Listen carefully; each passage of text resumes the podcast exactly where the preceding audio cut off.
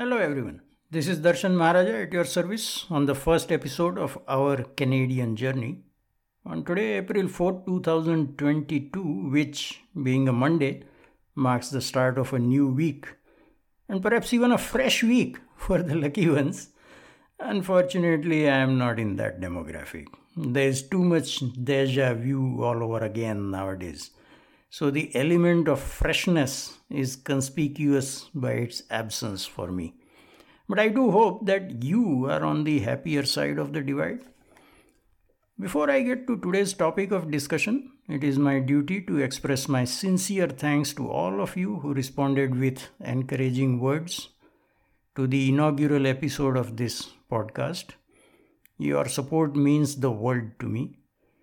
Your enthusiasm convinces me that this shared journey is going to be enjoyable and fruitful. So, without further ado, let us get started on the first leg of this journey together.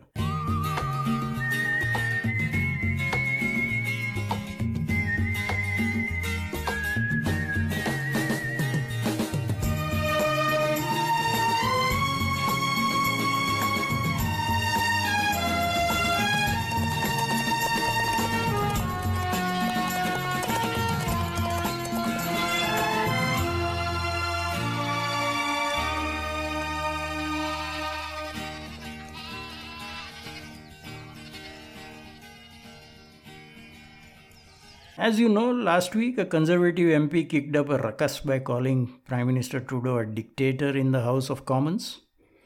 As we may expect, reaction to this usage was split along partisan lines. What I found interesting, although even this aspect isn't new at all, is that within the commentariat uh, punditocracy, no one bothered to delineate exactly what the term dictator means or what they meant by that term. Of course, it is a commonly known term and therefore it may not appear like it needs elaboration. But I think that in the present context, a deeper exploration of its meaning is warranted because it's only when we know what we mean by it that we can be sure that we are using it correctly. Unfortunately, and this is also all too common, Neither side engaged in this exploration with the result that in trademark Canadian fashion, the two sides were talking past each other. So it now falls to independent voices to delve into what makes a dictator, or more precisely, what constitutes a dictatorial regime, and this within the context of what we are discussing now. Among the many elements that characterize a dictatorial government, there are a few that are directly relevant to our present discussion, I think. I will enumerate them first and then expand on them in detail. Here is my list.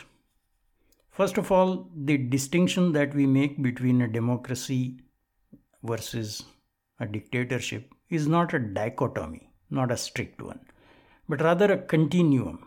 There is no clear cut demarcation between banana republics and democracy. It's not a world of black and white. There are many shades of grey, more than 50 that were the subject of that uh, infamous book.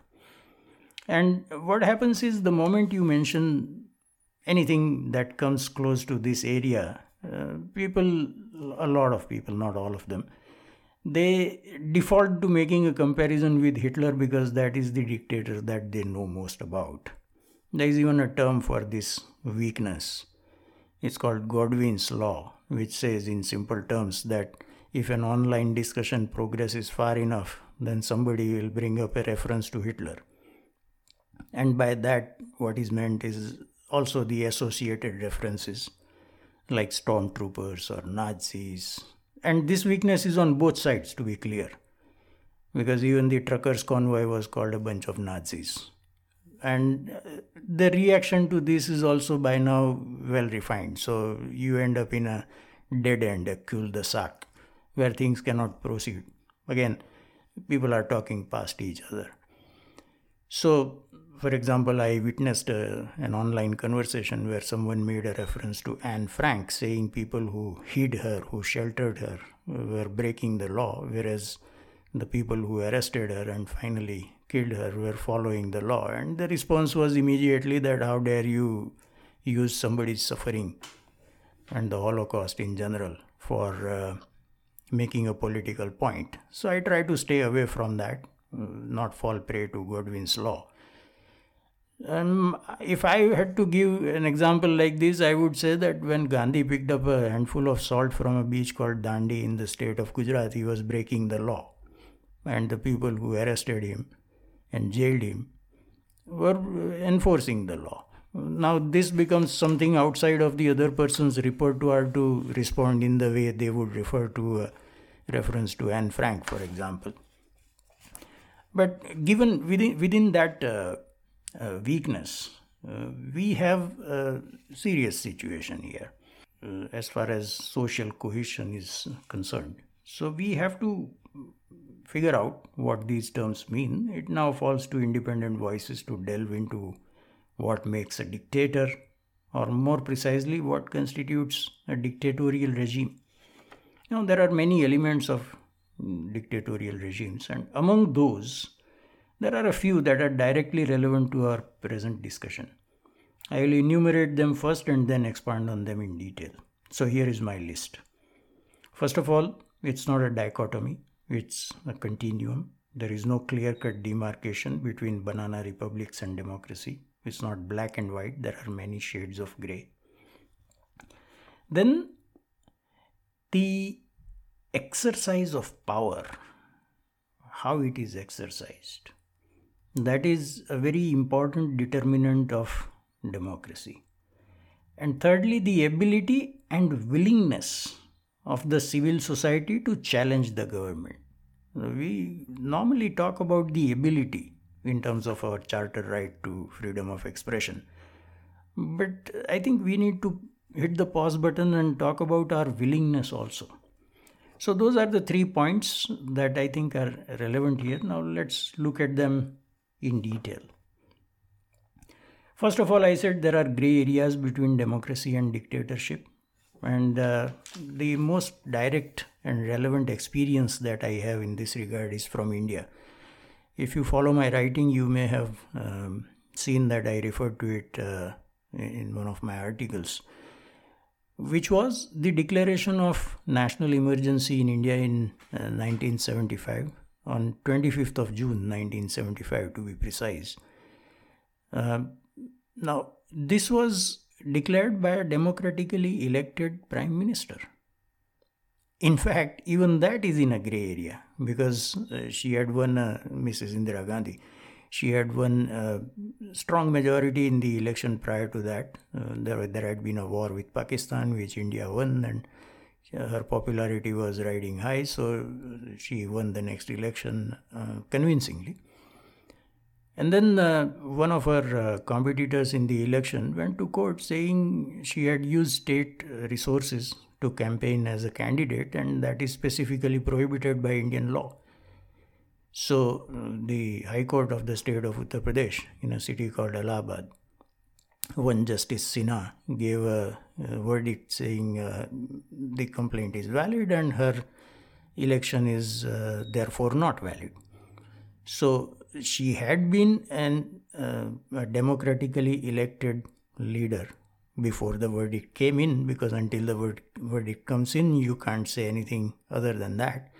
But once the verdict came in, that election was rendered invalid, which means she wasn't a democratically elected leader, and then she declared a state of emergency, which made her a dictator. Now, on a nitty gritty side of this, um, Prime Minister of India doesn't have the power to declare a state of emergency. That power rests with the President, who is like our Governor General.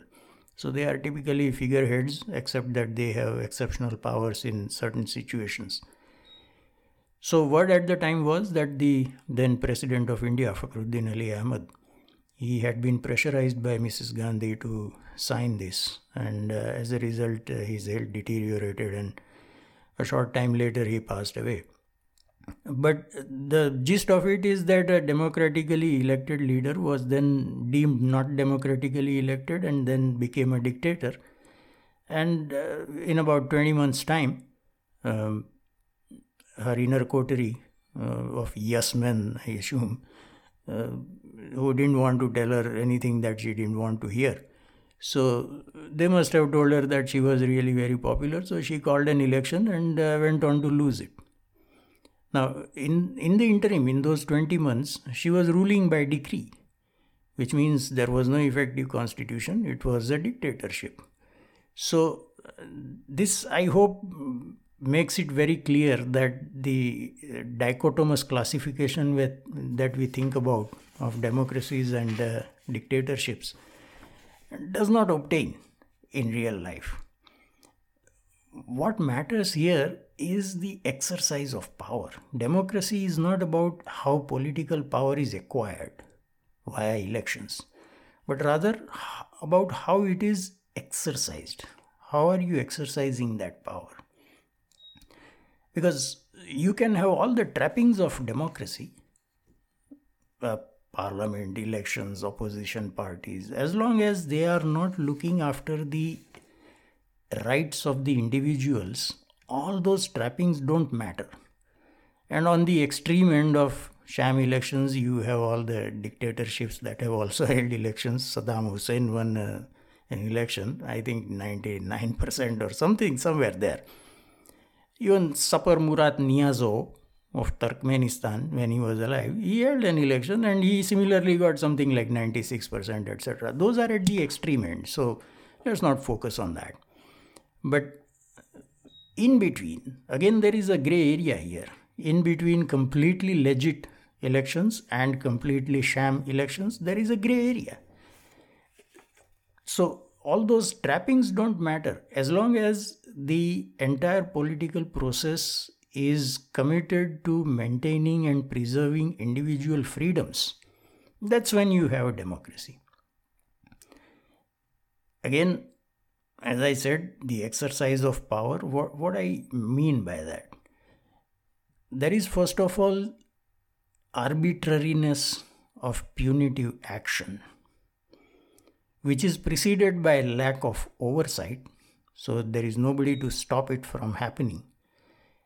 And after the exercise of that power, there is an absence of legal recourse. Now, that brings us to today's Canada.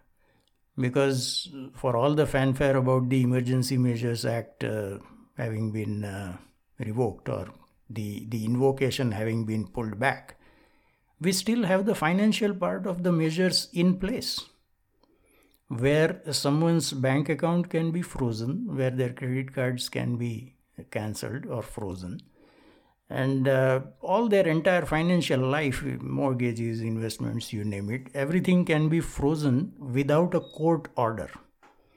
So there is lack of oversight here. And as I understand, it cannot be challenged in court now, if that is true, then we have absence of legal recourse also post the exercise of the power. So that kind of makes you think that this is not democratic. Question is whether it is unprecedented. And unfortunately, the answer is no. Because we have something called security certificates. I am sure you are aware of this where a person can be arrested and incarcerated without charge and without being able to see the evidence against them. Now, from what I learned online about these security certificates, there is some oversight. There is a federal court judge who is involved and he goes through the uh, recommendations of the ministers. Now, this applies to non citizens. They can be permanent residents or foreign nationals. So there are two ministers involved here Minister for Public Safety and Minister of Immigration. So the judge goes through their recommendations and approves it. So, to a certain degree, you can say there is oversight, but there is no charge.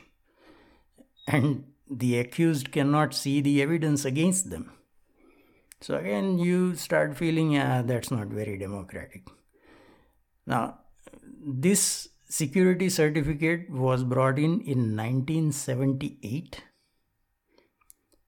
and uh, mostly used uh, after 9 11 in the global war on terror. Now, why didn't we object to it the way we are objecting to the emergency measures uh, for the financial part? I don't know. Maybe it wasn't on the radar. Maybe the media didn't talk about it. Or maybe because it was happening to a bunch of Muslims who were accused of being terrorists and without any um, court conviction, we believe that they were terrorists. I mean, that's not the way a democracy functions, again. So now the fire has reached our homes in the form of the emergency measures. So now we are all riled up about it. But the time to put out the fire was then, when it was affecting somebody else's house. Now, interestingly, uh, one of these cases, I think his name is uh, Mohamed Harkat, his case went to a court and uh, the uh, initially the court said that his uh, there was a violation of charter rights here but then it went to supreme court and the supreme court said that there is no violation of charter rights because the person is not a Canadian citizen. Now, this, with all due respect to the Supreme Court and the wisdom of the judges, I believe this puts us in a very dangerous position because we now have a different way of judging uh, someone of an offense depending on whether they are citizens or not. I don't think that's very democratic of us. So, you see where I'm getting at the gray area between a clean cut democracy as classically or theoretically defined on one hand, which is the white area, and a dictatorship on the black area. The gray area in between is where we are now stuck.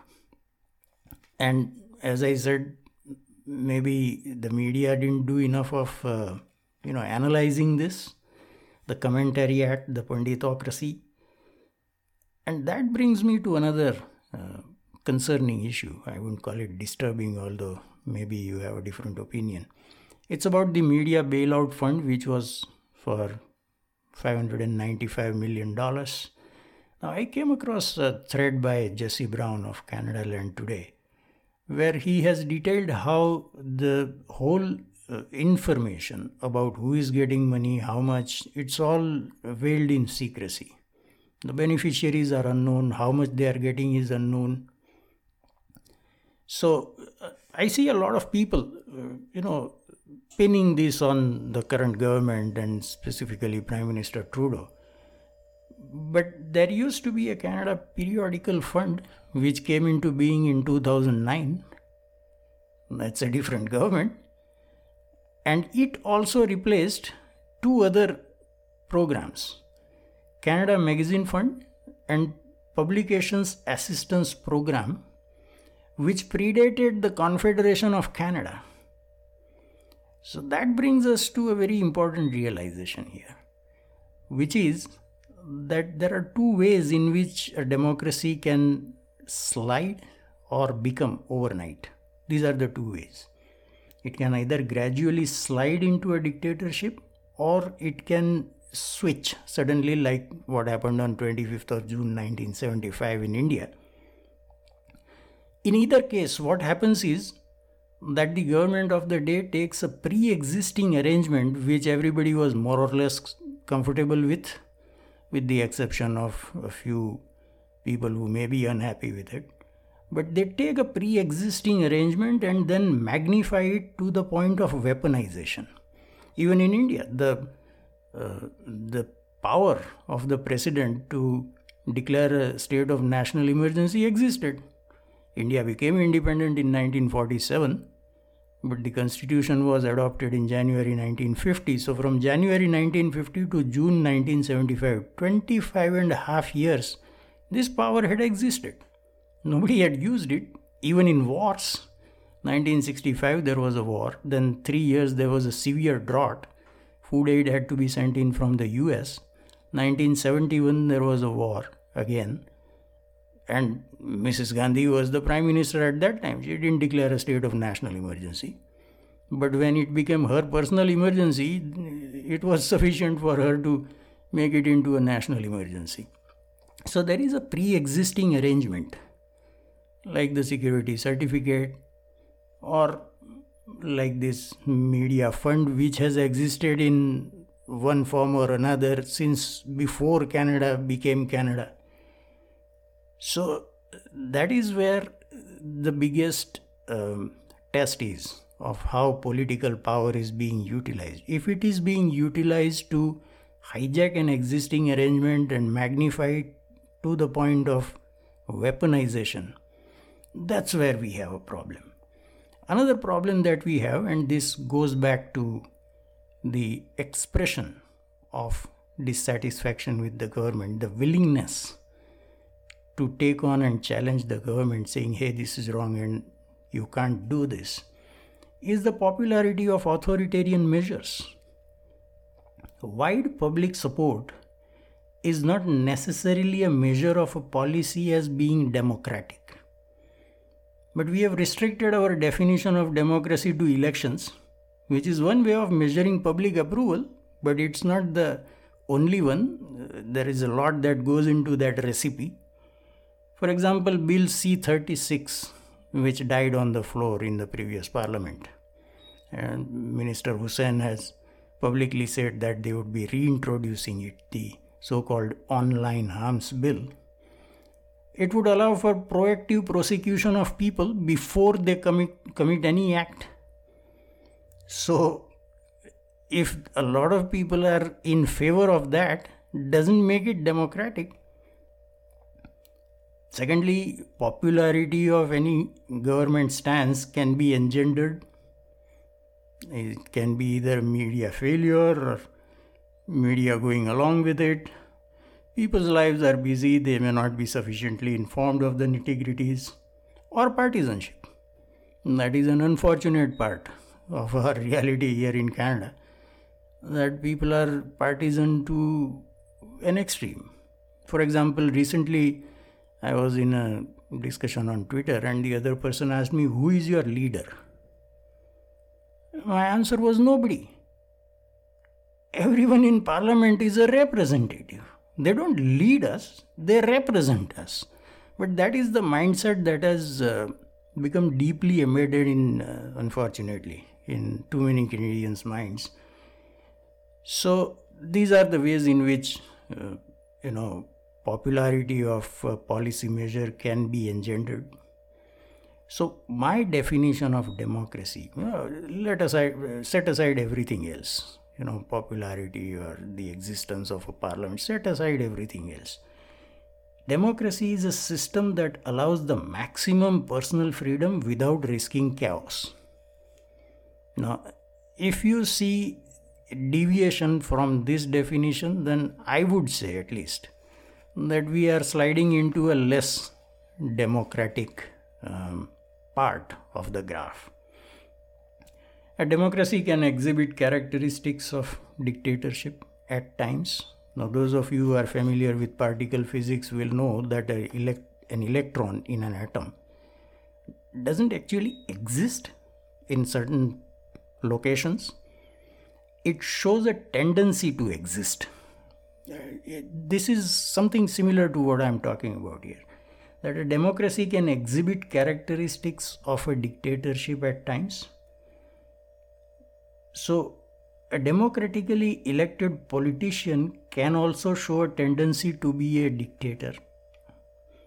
The greater the frequency with which the politician does this, the closer to black the nation gets in the gray area. And the more of them do it, or the more senior of them do it, the greater the drag towards the black area. So, you know, I was listening to all this brouhaha and reading about it, and it appeared to me that the question as to whether Prime Minister Justin Trudeau is a dictator or not is the wrong question to ask. The right question, in my opinion, is whether Canada is gravitating to more authoritarianism, perhaps with public approval, but as I said, that public approval doesn't mean anything in determining the democratic credentials of uh, a government or a policy. So, if we gravitate to more authoritarianism, then it will, in the end, make any government a dictatorial one and any prime minister a dictator. Because consider this the emergency measures that have not been revoked. What happens if there is a change in government? Whoever is calling the present government dictatorial now, will they call the next government dictatorial? They are going to love the power. It's human nature. I'm, I'm not picking on them, I'm not blaming them. Humans love to have power over others It's one of the most basic tendencies of human beings. So, uh, we have to look at the entire process, how it is unfolding, and how we can fold it back as people. We, you know, we normally talk about people power, but in many instances, it's people versus power. And I think we have a case like that on our hands. So instead of calling somebody a dictator, look at the process, what is happening, and what we can do to pull it back. Those were my views on this whole debate. I hope you enjoyed it. I hope you agree. And uh, whichever way, let me know in the comments, and I'll be happy to incorporate your thoughts in my thinking also, because we have to keep evolving in this journey that is our Canadian journey. I'll see you the next time. Thank you and goodbye.